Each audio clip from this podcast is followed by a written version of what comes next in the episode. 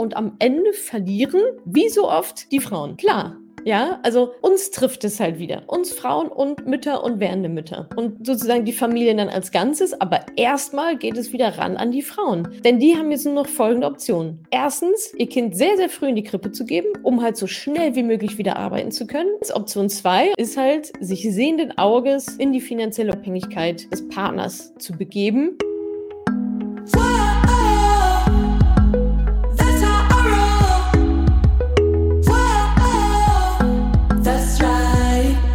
Salut ihr Moneypennies und herzlich willkommen zu eurem Update aus dem Juni. Was ist im Juni alles so passiert auf den Finanzmärkten, in der Wirtschaft und natürlich auch im feministischen Bereich? Auch diesmal habe ich wieder einige sehr, sehr spannende Themen für euch mit dabei. Es geht los mit, das Elterngeld soll gestrichen werden. Wer, wie, wann, für wen überhaupt und warum und was ich natürlich davon halte, ist eines unserer Hauptthemen heute.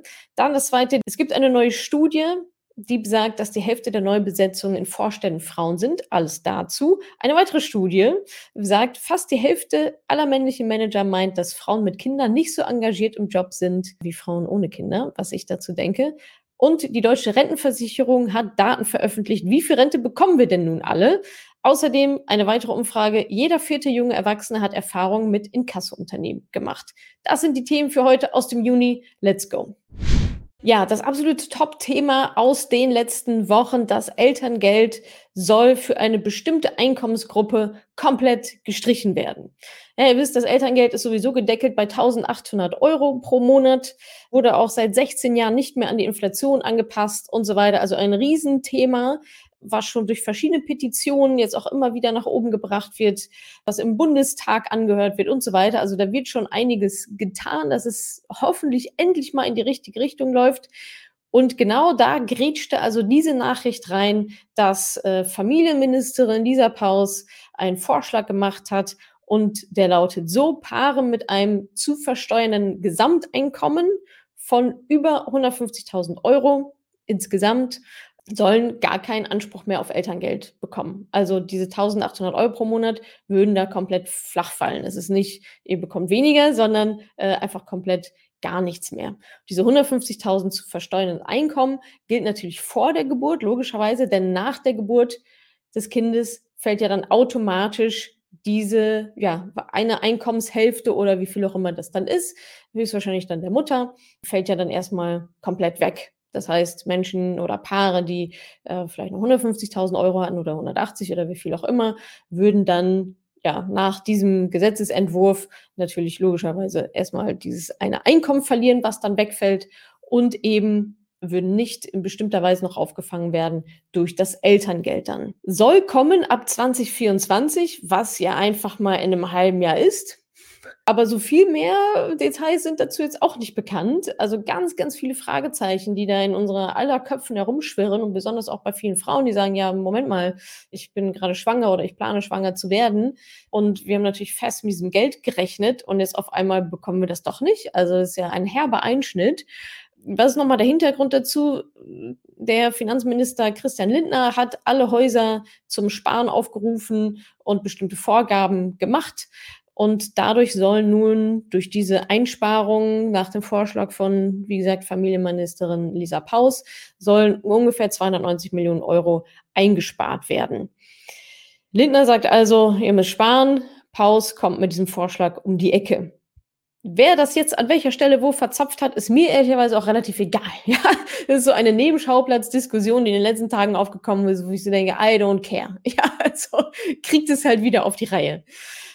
Wie viele Familien davon jetzt betroffen sein würden, ist auch nicht so richtig klar. Ja, es geistern verschiedene Zahlen durch die Medien. Am Anfang hieß es, 60.000 Familien seien betroffen. Dann hieß es auch einmal, fast 200.000 Familien seien betroffen. Also auch da ja, ist man sich noch total uneins und unsicher. Was bedeutet das denn jetzt eigentlich konkret?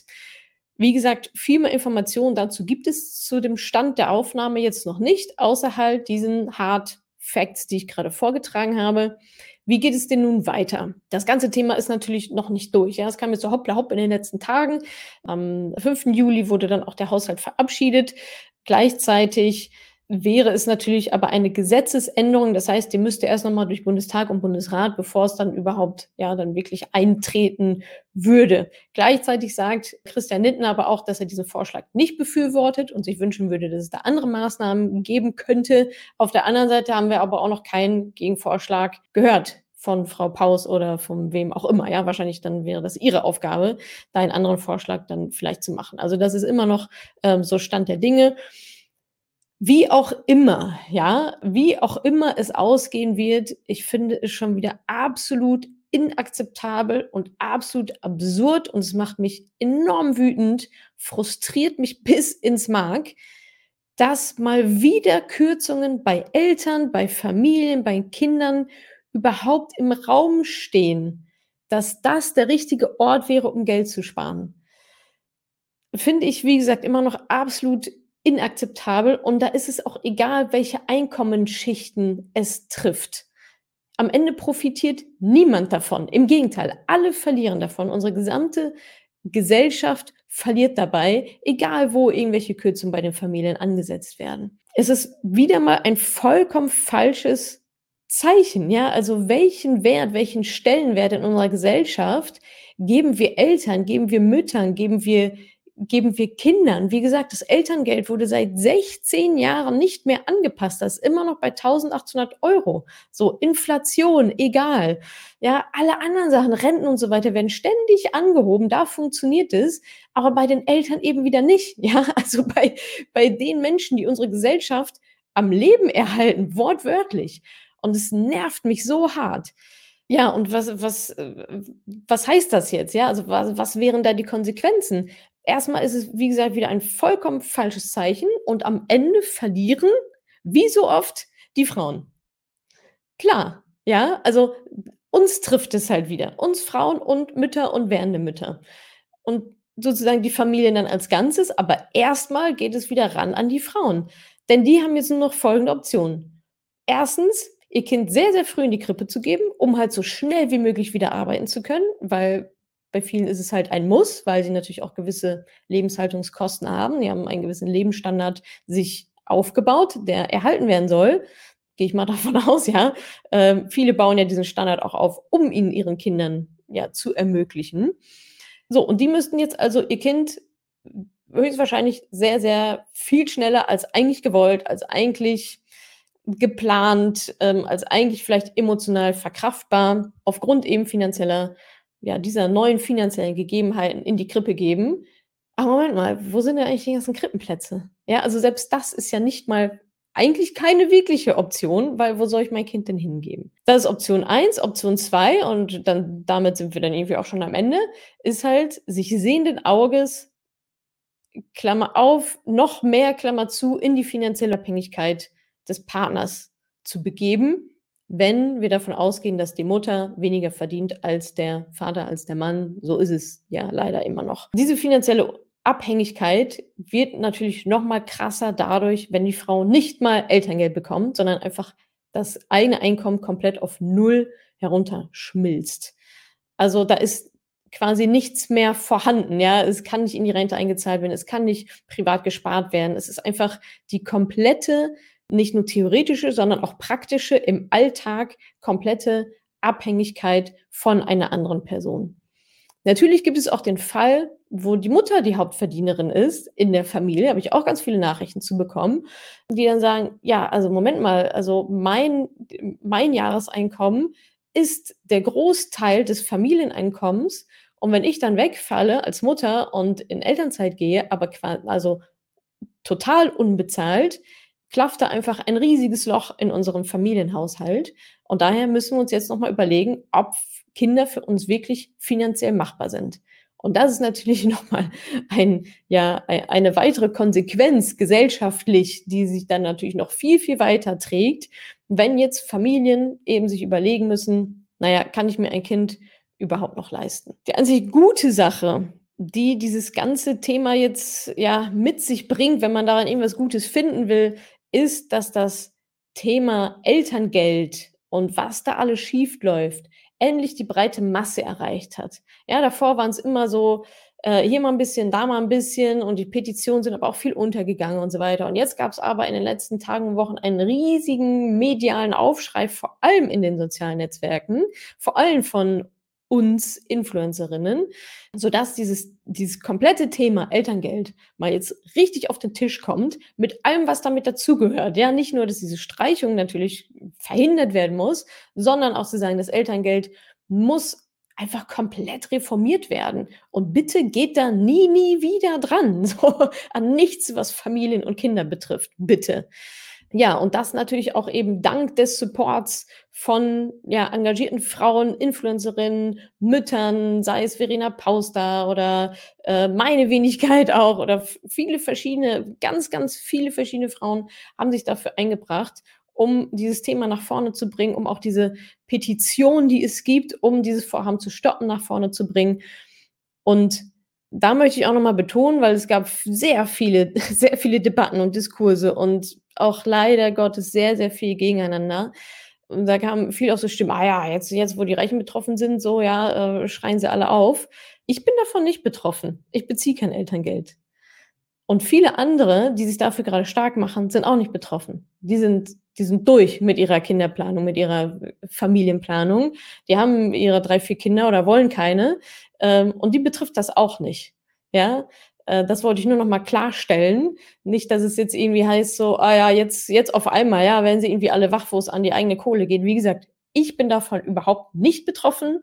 Ja, mich interessiert es persönlich privat nicht, weil es mich nicht betrifft.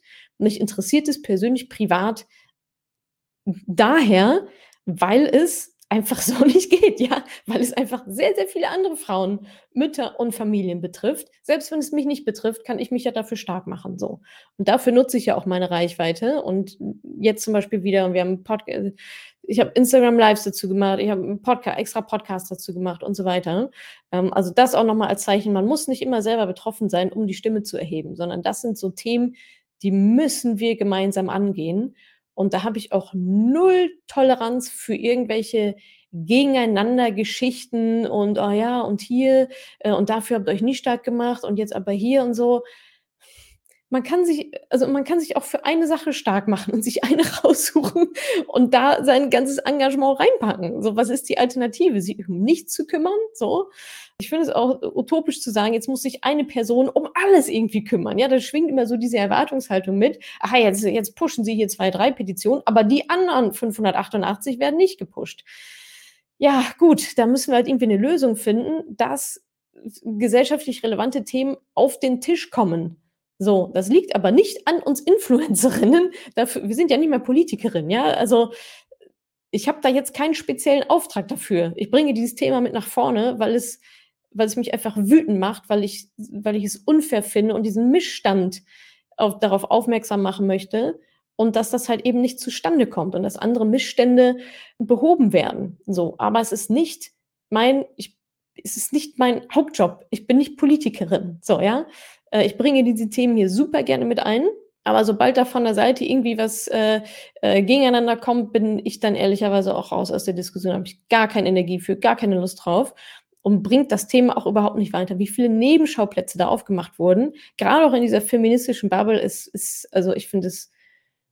mir fehlen dafür komplett die Worte, dass es anscheinend so schwierig ist, gerade zwischen uns Frauen und den Feministinnen, die eigentlich alle das gleiche Ziel haben, dann, wenn es drauf ankommt, auch mal wirklich am gleichen Strang zu ziehen. Es ist mir ein vollkommenes Rätsel und ehrlicherweise habe ich da auch wenig Bock drauf, auf diese ganzen Diskussionen. Ich habe irgendwann auch meine DMs bei Instagram einfach nicht, also erstmal waren es Hunderte, ich konnte nicht mehr alle beantworten. Ich habe es auch irgendwann ausgemacht, weil ich dachte, ich werde mich an dieser Diskussion von diesen Nebenschauplätzen einfach nicht beteiligen. Es zieht mir meine Energie und diese Energie kann ich da reinstecken, sowas wie hier zu machen, nämlich diesen Podcast aufzunehmen, dieses Video aufzunehmen, Aufklärungsarbeit zu leisten und Petitionen zu pushen und meinen Teil dazu beizutragen, dass es weniger von diesen Missständen gibt, als bei Instagram irgendwie rumzulaufen, irgendwelchen Leuten zu sagen, dass sie doch lieber was anderes machen sollten oder was das jetzt für ein Quatsch ist oder dass ihre Meinung doch scheiße ist. So. Das funktioniert einfach nicht. So viel dazu, kleiner Rant mit eingeschoben. Steht definitiv nicht in meinem Skript, aber ihr merkt, es ist einfach ein sehr, sehr emotionales Thema und übrigens nicht erst, seitdem ich selber Mutter bin. Ja, ich habe mich auch schon vor Jahren sehr engagiert für alleinerziehende Mütter und Väter und so weiter. Ja, also nochmal so, um da nochmal den Bogen zu spannen. Was aber auch noch mit reinzählt in dieses Thema, ich hatte im letzten Quartalsbericht, glaube ich, oder in dem davor mal angedeutet, dass ich, bevor ich Mutter geworden bin, sowas wie ein Familienleitbild erstellt habe und mir selber meine Werte nochmal Gedanken gemacht habe, Mindsetarbeit gemacht habe und so weiter, um mich auf meine neue Rolle so gut es geht vorzubereiten. Dazu sind sehr, sehr viele Fragen von euch gekommen, per E-Mail, über Instagram und so weiter. Und ich würde dazu ganz gerne irgendwas machen, ja, euch irgendwie da anleiten, helfen, unterstützen. Dazu muss ich aber nochmal tiefer wissen, was ihr genau braucht, was ihr euch vorstellt, was euch wirklich weiterhelfen würde. Deswegen haben wir eine Umfrage gestartet. Den Link dazu findet in den Shownotes. Und in dieser Umfrage geht es einfach nur darum, herauszufinden, was sind Themen, die euch berühren, die euch interessieren, sodass ich da in meinem Content oder vielleicht auch in einem Kurs, wie auch immer, nochmal mehr drauf eingehen kann. Das würde mir, es würde uns sehr, sehr helfen, euch noch besser zu verstehen und euch noch besser mit den Inhalten und Themen zu versorgen, die euch an dieser Stelle weiterbringen. Also klickt unbedingt super gerne auf den Link in den Shownotes und beantwortet uns die paar Fragen. Das hilft uns sehr an dieser Stelle. Vielen Dank.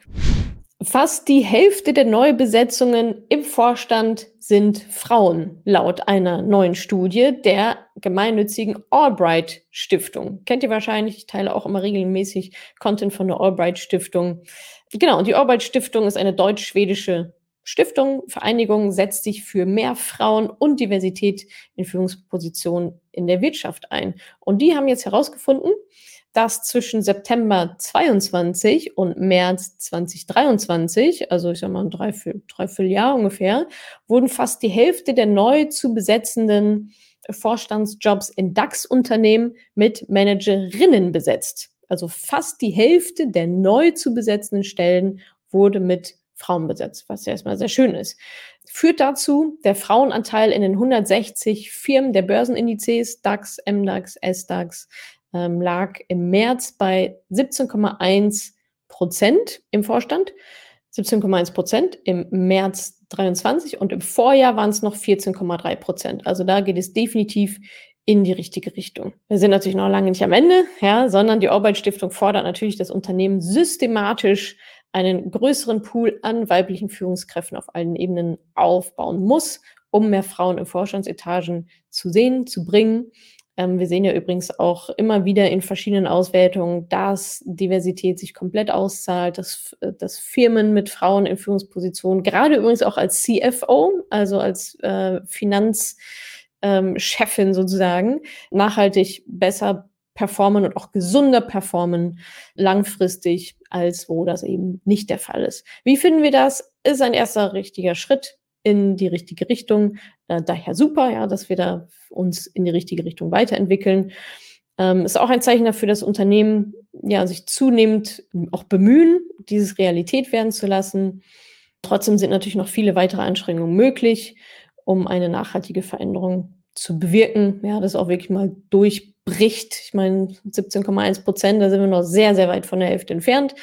Aber gut, funktioniert ja zumindest mal so in die eine Richtung. Das muss man halt gucken, dass sich da nicht so eine Cap irgendwo einzieht. Aber erstmal sehr schöne Entwicklung, weiter so. Kommen wir zu einer Umfrage, die mir ja fast die Schuhe ausgezogen hat, als ich das gelesen habe. Frauen mit Kindern sind nicht so engagiert im Job. Fragezeichen, Ausrufezeichen sozusagen. Es gibt mal wieder eine neue Studie und zwar eine Studie vom IBM Institute for Business Value, die ist schon einen Tacken älter, habe ich bei Teachin auf dem Profil gesehen. Anfang März kam die raus. Worum geht es bei dieser Studie? Ganz high-level geht es um Frauen in Führungspositionen erstmal. Ja, da wurde einiges untersucht, aber eine ganz bestimmte Erkenntnis aus dieser Studie geht eben darum, dass 41% der befragten männlichen Manager der Meinung sind, dass Frauen mit Kindern genauso engagiert sind wie Frauen ohne Kinder im Job. Also 41% der männlichen Manager sagen, ja, ich denke mal, Frauen mit Kindern sind genauso engagiert. Heißt auch, 49%, wenn sich da jetzt nicht welche enthalten haben oder gesagt haben, weiß ich nicht, sagen, nee, also Frauen mit Kindern, die sind doch deutlich weniger engagiert im Job als Frauen ohne Kinder. Ja, da weiß man ja schon wieder gar nicht so richtig, wo man anfangen soll. Also erstmal finde ich diese Zahl komplett erschreckend und frage mich, woran diese Meinung auch also erstmal, was bildet ihr euch ein? Woher kommt diese Meinung überhaupt, ja, zu beurteilen, wie engagiert Frauen mit Kindern sind oder halt eben auch nicht? Ja, how do you know? Und zweitens, ja, finde ich, also man erkennt ja wieder die kompletten Stereotypen da dran, alte Denkmuster, Schubladendenken, ja, Thomas und Michael beim Bierchen, so wirkt das irgendwie so ein bisschen für mich. Und ganz abgesehen davon ist ja vollkommen absurd. Ja, also es war jetzt eine Meinungsumfrage, die halt auf Stereotypen besteht.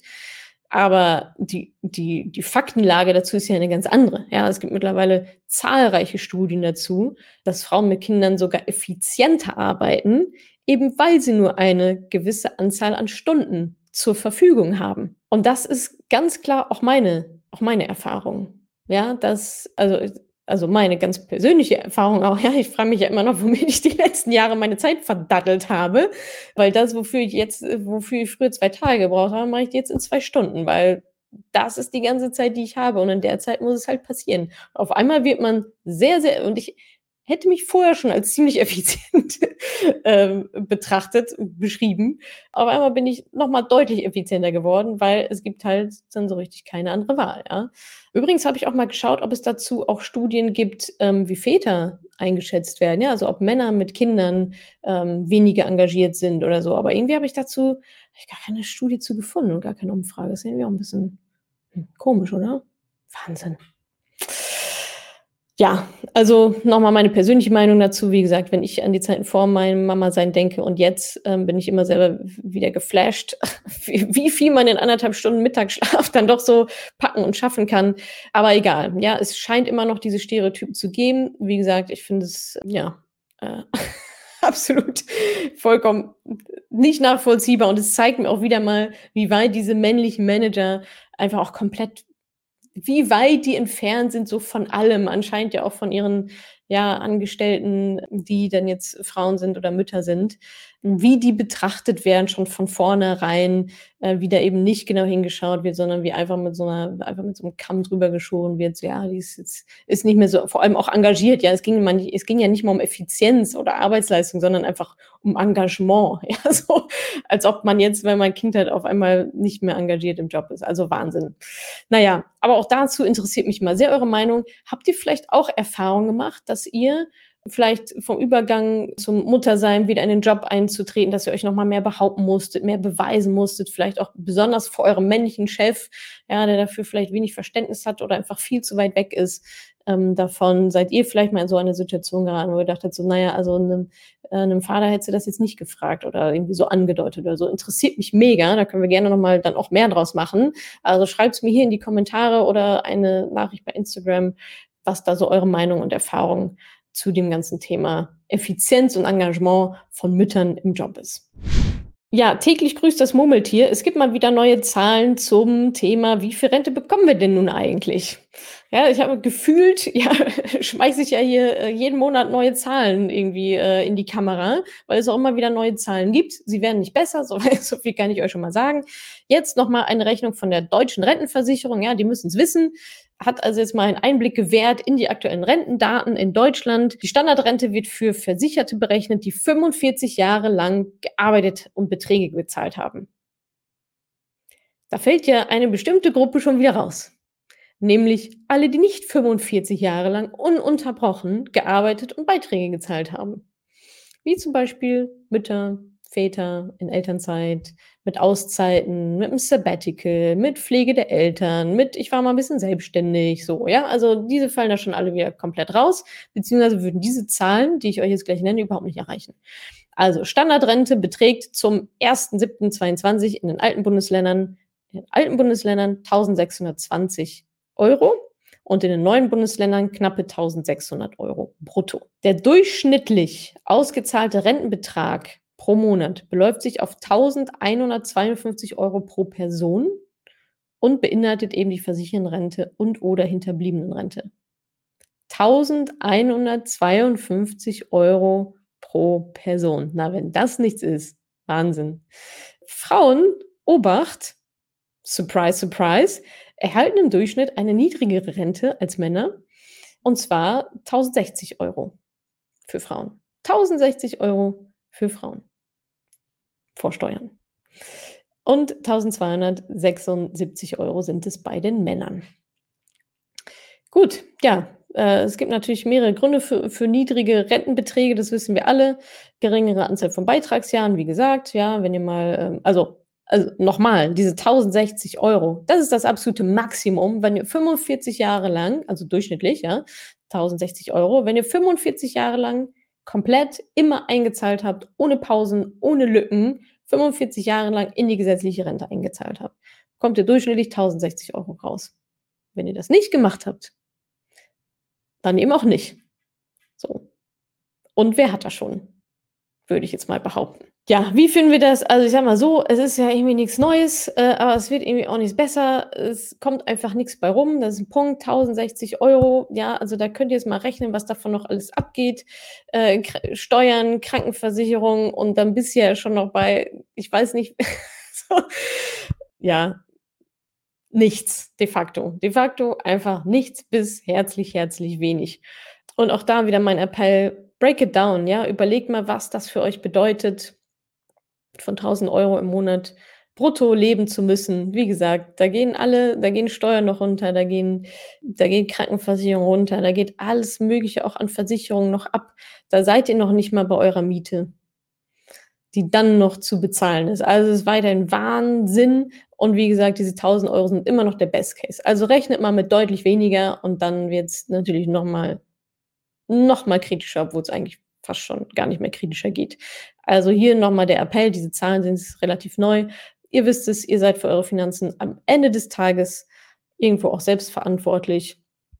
Was wir mitnehmen von der gesetzlichen Rente, nehmen wir mit, rechnen wir im Matching zum Beispiel auch mit ein, ja, auch Anstieg und Rentenpunkte und so weiter sollten wir schon auch korrekterweise mit einbeziehen, aber natürlich auf gar keinen Fall drauf verlassen. Also, und ich spreche ja immer explizit die Frauen an, ja, denen zu sagen, hey Leute, ihr müsst jetzt mal wirklich und so, und ja, der beste Zeitpunkt war gestern, der zweitbeste ist heute, morgen ist keine Alternative, aber ehrlicherweise, wenn ich mir das hier nochmal so angucke, bei den Männern sieht es halt auch nicht viel besser aus, ne? 1276 Euro, auch das ist natürlich vollkommen inakzeptabel, auch die müssen was machen. Aber wir Frauen natürlich nochmal umso mehr. Ja, that's the facts. Und die letzte News aus dem Juni für euch. Jeder vierte junge Erwachsene hat bereits Erfahrungen mit Inkasso-Unternehmen. Also da reden wir nicht von ein bisschen 20 Euro Klarna-Schulden, die ich 2 Wochen zu spät beglichen habe, sondern Inkasso-Unternehmen. Wann kommen die um die Ecke? Ja, die letzte Instanz. Das geht aus einer repräsentativen Umfrage des Inkasso-Unternehmens Per Finance und der Fresenius-Hochschule in Hamburg hervor. Die Ergebnisse, kurz und knapp, knapp die Hälfte der jungen Erwachsenen hat schon mal eine Rechnung nicht bezahlt. Etwa ein Viertel wurde bereits von einem Inkasso-Unternehmen kontaktiert. Die Generation Z ist, wir wissen, digital sehr versiert, nutzt das Smartphone für Einkäufe und Zahlungen und so weiter. Das hat diese Studie auch nochmal bestätigt, wissen wir eigentlich alle. Und sie haben eine sehr, ja, eine, ich sag mal, positivere Einstellung, nennen wir es mal, positiv ist mir eigentlich zu beschönigt, also vielleicht auch eine naivere Einstellung, ja, oder eine offenere Einstellung gegenüber Schulden, sprechen auch offener über Inkasso-Erfahrung, ja, daher auch diese Ergebnisse der Umfrage müssen erstmal zustande kommen, das ist ja erstmal ganz schön. Aber woran liegt das denn jetzt, dieses Schlamassel? Weil, also, dass jeder vierte junge Erwachsene Inkasso-Unternehmen, das ist schon echt, das ist viel, so, ja. Woran liegt das? Die Umfrage sagt, buy now, pay later, ja, wir haben auch immer wieder darüber berichtet, also diese Klarna-Geschichte, und ich glaube, PayPal hat auch so ein Feature, eigentlich haben alle so ein Feature, so dieses, naja, auf Ratenzahlung über 3 Milliarden Jahre, und es verleitet halt einfach dazu, größer zu kaufen, als man es sich leisten kann. So, das sage ich auch immer, wenn du es nicht 3-mal bar bezahlen kannst, also Cash quasi auf dem Konto hast, diesen Betrag dreifach, dann kannst du es dir nicht leisten. Dann ist es auch egal, wann es zu bezahlen gilt. Die Frage ist nicht, wie kann ich die Zahlung so weit wie möglich rausstrecken, sondern die Frage ist, kann ich es mir im Hier und Jetzt leisten? Wenn nein, dann kann ich es mir nicht kaufen. Punkt. Da muss ich dafür sorgen, dass ich es mir vielleicht in 3 Monaten kaufen kann. Oder halt es einfach komplett sein lassen. Eine andere Alternative gibt es halt einfach nicht. Und was auch ein Faktor ist, bei Beträgen unter 200 € fällt die verpflichtende Kreditwürdigkeitsprüfung weg. Ja, und mal hier ein paar Sneakers und da und so weiter, kommt dann natürlich einfach sehr, sehr schnell zusammen. Und am Ende hat keiner darauf geachtet, ob diese Person überhaupt kreditwürdig ist. Der Verbraucher, Verbraucherin, also diese jungen Menschen, müssen also alleine entscheiden, ob sie sich den Kauf leisten können oder nicht. Und es gibt auch keinen Schutz vor zu hohen Zinsbelastungen. Das kommt da mal mit dazu. Ja, wie finden wir das? Also ich bin, die Zahl hat mich erstmal schockiert. Auf der einen Seite bin ich auch ehrlicherweise überhaupt nicht verwundert.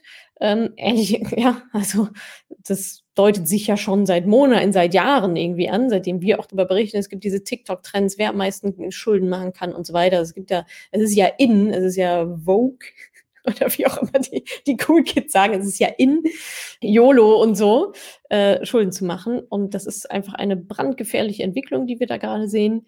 Warum? Weil da einfach ein komplett falscher Umgang mit Geld vermittelt wird. Ich finde es ja schön, wenn Menschen mit einer gewissen Leichtigkeit mit Geld umgehen. Das heißt aber nicht, dass wir Geld ausgeben können, was wir nicht haben. Punkt. Ja, Schulden, Konsumschulden gilt es, um jeden Preis zu vermeiden. Und genau diese Message geht da halt einfach verloren, wenn Jugendliche, Harakiri, junge Erwachsene, so tun, als hätte das Geld kein Ende und PayPal ist ja geduldig und so weiter, habe ja ein Dispo, hab ja noch 2.000 € auf dem Konto, habe ja ein Dispo und so weiter. Das wird diese Menschen, diese jungen Erwachsenen in langfristig, glaube ich, große finanzielle Probleme stürzen, weil sie lernen sie die Muster, die sie dann in ihrem weiteren, späteren Erwachsenenleben genauso weiterleben werden oder ändern müssen, was halt harte Arbeit erfordert, was viele wiederum dann nicht machen werden. Ja, was kann dagegen getan werden? Auch hier wieder, die Eltern stehen da vollkommen in der Verantwortung, in der Pflicht, müssen sich erstmal selber, denke ich, finanziell noch mehr bilden, um da auch vielleicht noch ein besseres Vorbild sein zu können, um den Kids noch bessere Statuten und Werte vielleicht auch mitzugeben. Hört dazu auch gerne mal in meinem Podcast mit Stefanie Stahl übrigens. Da ging es auch sehr viel um das Thema. Darum haben wir nämlich darüber gesprochen, inwieweit unser Money-Mindset das Ergebnis davon ist, wie unsere Eltern mit Geld umgegangen sind. Und das ist, denke ich, hier dann auch ganz klar der Ansatz. Link dazu packe ich euch in die Shownotes. Auch immer wieder das Thema Umgang mit Geld sollte frühzeitig in der Schule gelernt werden, klar. Und wenn ihr vielleicht auch jetzt denkt, ja, ihr jungen Frauen, Erwachsenen, oh shit, ja, da gehöre ich ja auch zu den 25%, dann rate ich euch Folgendes, hört auf damit, ja, hört auf damit mit diesem Buy Now, Pay Later. Es ist ein Trend, der auf ganz komischen Mechanismen gerade basiert. Das ist nicht cool, ja, ihr seid dadurch nicht cool oder cooler als andere. Ich weiß, ihr wollt alle irgendwie mit dazugehören und so weiter, aber das ist nicht der Weg. Kauft nur das, was ihr euch wirklich leisten könnt. Wenn ihr es 3-mal Cash auf dem Konto habt, könnt ihr es euch leisten. Ja, denkt an die Kaugummi-Packung. Ja, wenn ihr an der Kasse steht und so einen Kaugummi seht, so eine Packung seht, dann denkt ihr auch nicht, kann ich mir jetzt leisten für 1 €, sondern ihr schmeißt sie einfach mit aufs Band. Und genau dieses Gefühl müsst ihr bei allen anderen Kaufentscheidungen eigentlich auch haben. Ja, so nebenbei im Sinne von, da bin ich mir sehr, sehr sicher, dass ich mir das leisten kann. Guckt nochmal aufs Konto.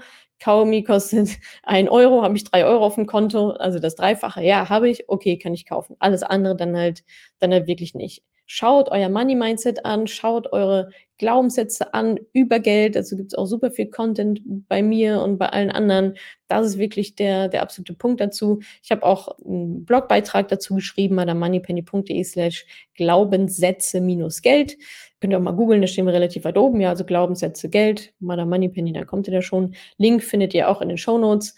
Also versucht so schnell wie möglich da rauszukommen. Plus Message an alle Eltern, it's your job, die finanzielle Bildung eurer Kinder in Angriff zu nehmen. Ich habe auch wie immer wieder eine Kundenstimme für euch mitgebracht, und zwar von Christina, die das Mentoring gemacht hat im Juni 2023, also jetzt erst vor ein paar Tagen beendet hat. Sie schreibt, Moneypenny, was für ein Glück. Es begann schon vor fast 2 Jahren mit dem Lesen der beiden Moneypenny-Bücher, die mir so viel Erkenntnis und Wissen gegeben haben für mein persönliches und finanzielles Wachstum. Das Mentoring war dazu noch die exponentielle Steigerung. Natascha Wiegand begleitet durchweg und erklärt grundlegend von A bis Z und überzeugt mit ihrer Zuversicht und Blick auf die Welt und Wandel. Wichtige Informationen, Links und Tools bekommt man an die Hand. Das Thema Rente wird umfänglich erklärt und alles zusammen macht plötzlich Sinn in der eigenen Betrachtung. Und auch mit der gewonnenen Selbsterkenntnis, zum Beispiel Geldtypus oder Risikobereitschaft, ist es am Schluss der 8 Wochen auf einmal so selbstverständlich, die eigenen Entscheidungen und Investitionen zu tätigen. Großartige Natascha. Okay. Was für ein Mehrwert für die Frauenwelt. Ich bin sehr froh, das Mentoring durchlaufen zu haben und sehe jetzt schon, dass dieses Investment sich sowas von gelohnt hat. Ein riesengroßes Danke. Ach süß, da hat sie noch so Emojis gemacht von so kleinen Pflänzchen mit einem Pfeil, die dann zu großen Bäumen werden. Sehr kreativ. Vielen, vielen Dank, Christina. Ich hoffe, ich konnte dir in dieser Podcast-Folge einiges Neues vermitteln und vor allem Lust auf mehr machen. Wenn dem so ist, wenn du dranbleiben möchtest, dann habe ich was für dich, nämlich meinen kostenlosen Newsletter. Dort bekommst du regelmäßig Tipps, Tricks sowie alle Neuigkeiten aus dem Madame Moneypenny-Universum, denn News gibt es dort immer zuerst. Also einfach kostenlos anmelden auf www.madamemoneypenny.de/newsletter und dann bekommst du schon ganz bald Post von mir.